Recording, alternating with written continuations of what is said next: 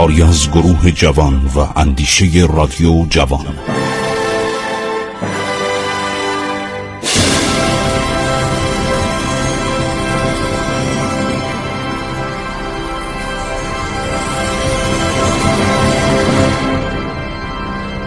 بسم الله الرحمن الرحیم. به نام خداوند بخشاینده مهربان. شنوندگان عزیز من خسرو معتظر هستم در برنامه عبور از تاریخ با شما صحبت می کنم ما ماجراهای مربوط به دارالفنون رو براتون بیان کردیم. دارالفنون سالهای سال عرض شود که عمر خودشو پیمود و تا زمان انقلابم به عنوان یک دبیرستان فعالیت می‌کرد. حالا هم تبدیل به یه موزه خیلی عالی شده. عده زیادی از دانشجویان ایرانی که بعد فرهیخته شدن رفتن خارج درس خوندن دکترا گرفتن مهندس شدن فارغ و تحصیل دارالفنون بودن. یکی از اینها مرحوم دکتر گل گلاب بود که در مقاله در سالنامه دنیا خاطرات دوران تحصیل خودش در دارالفنون نوشته. آدمای حسابی عرض شود که به عنوان مدیر و ناظم این مدرسه منصوب می شدن همه آدمهایی بودن که بسیار مورد احترام بودن و اساتیدم عوض می شدن عده زیادی بعدا از ایرانیان که درس خوندن شاگرد بودن اینا اومدن و خودشون استاد دارالفنون شدن. در کتاب مرحوم اقبال یغمایی تمام اینا نوشته. یکی از برجسته ترین رؤسای دارالفنون علی قلی میرزا اعتزاد و سلطنه بوده از شاهزادگان قاجاری. افراد زیادی در این مدرسه بودن مخبر دوله هر شود که از رؤسای مدرسه دارالفنون بوده. علی قلی خان مخبر دوله که پدر مخبر سلطنه بوده.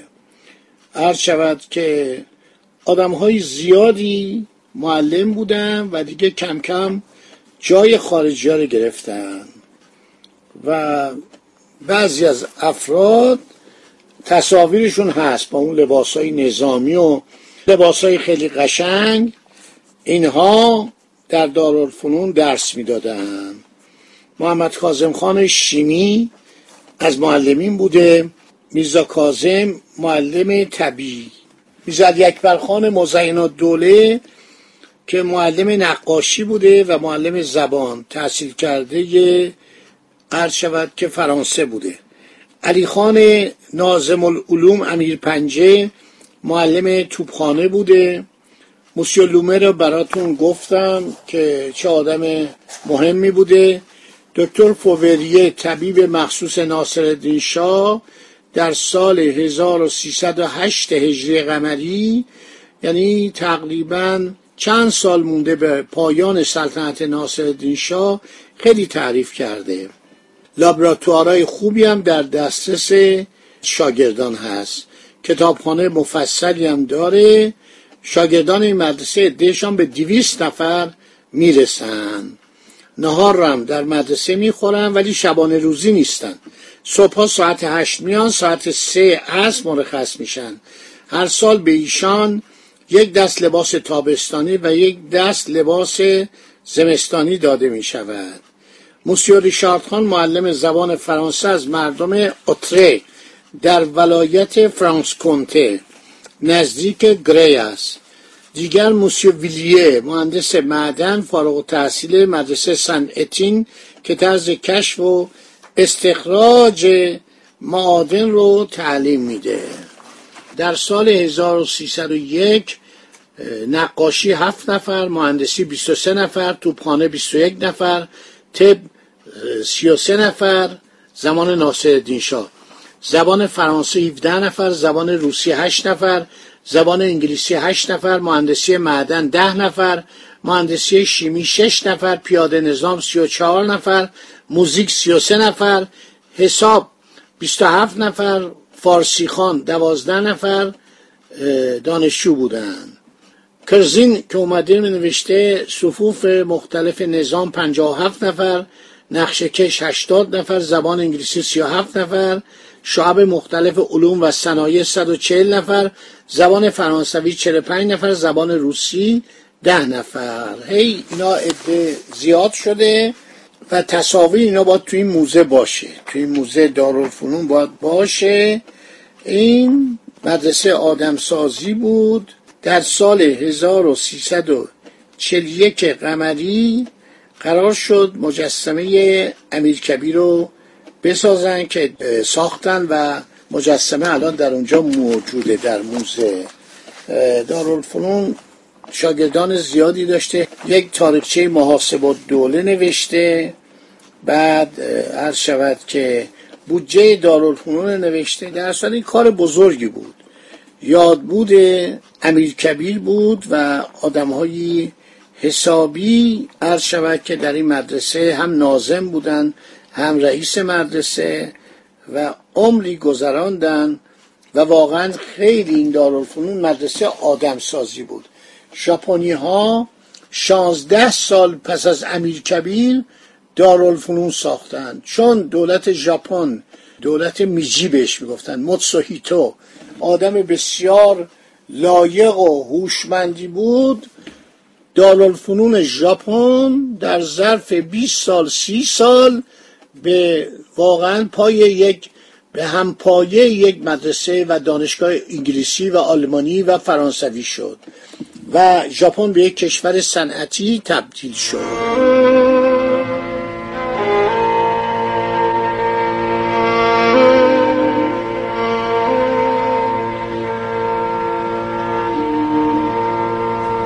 عبور از تاریخ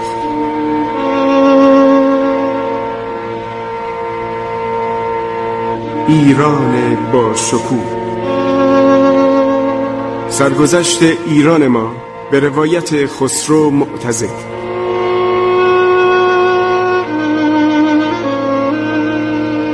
عبور از تاریخ با رادیو جوان.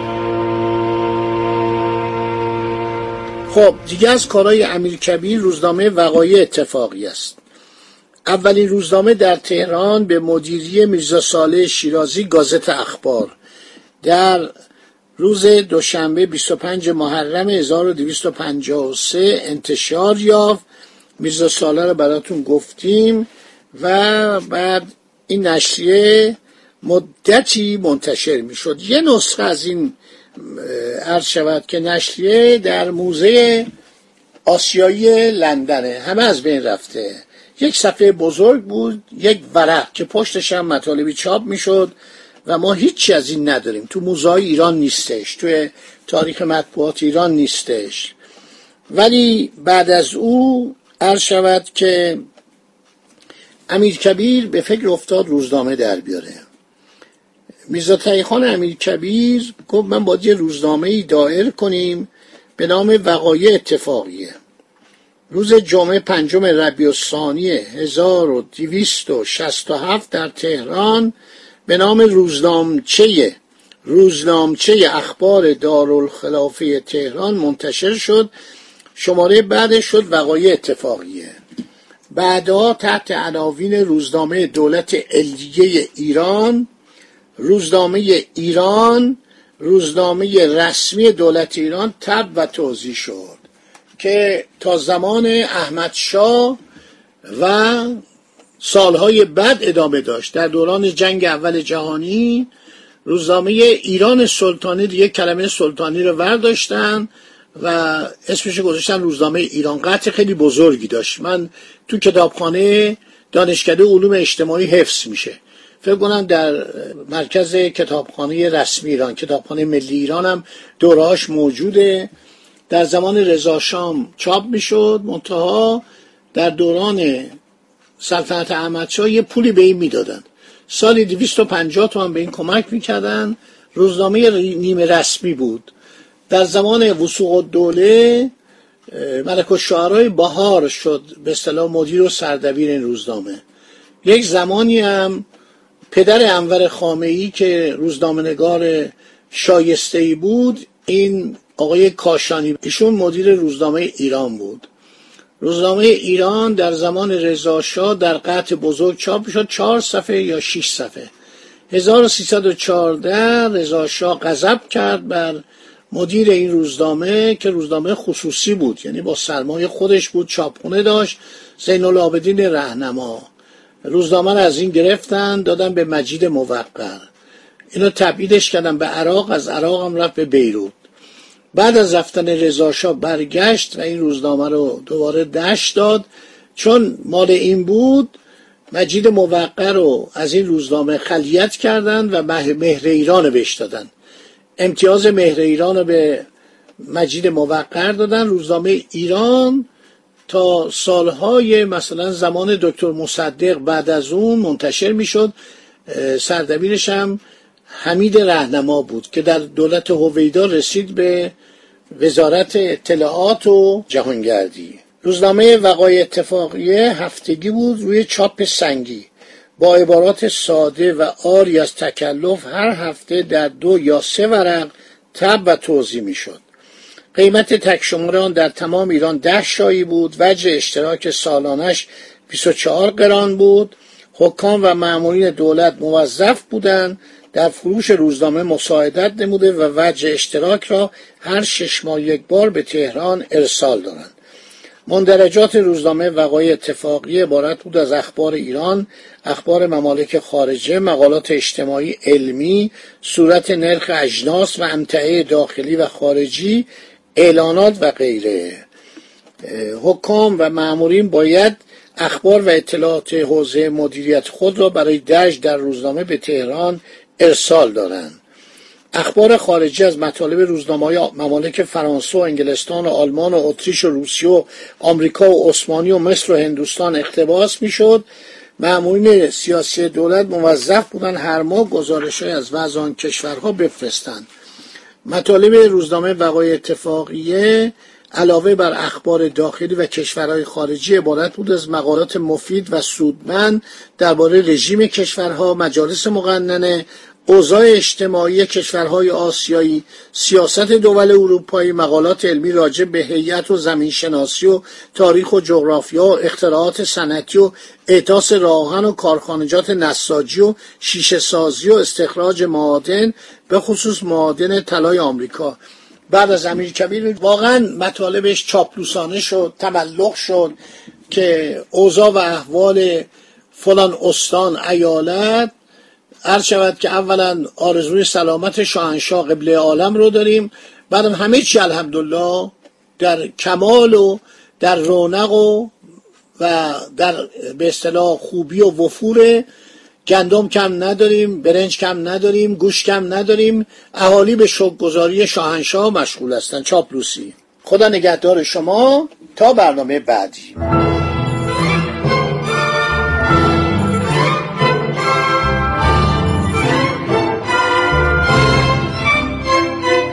عبور از تاریخ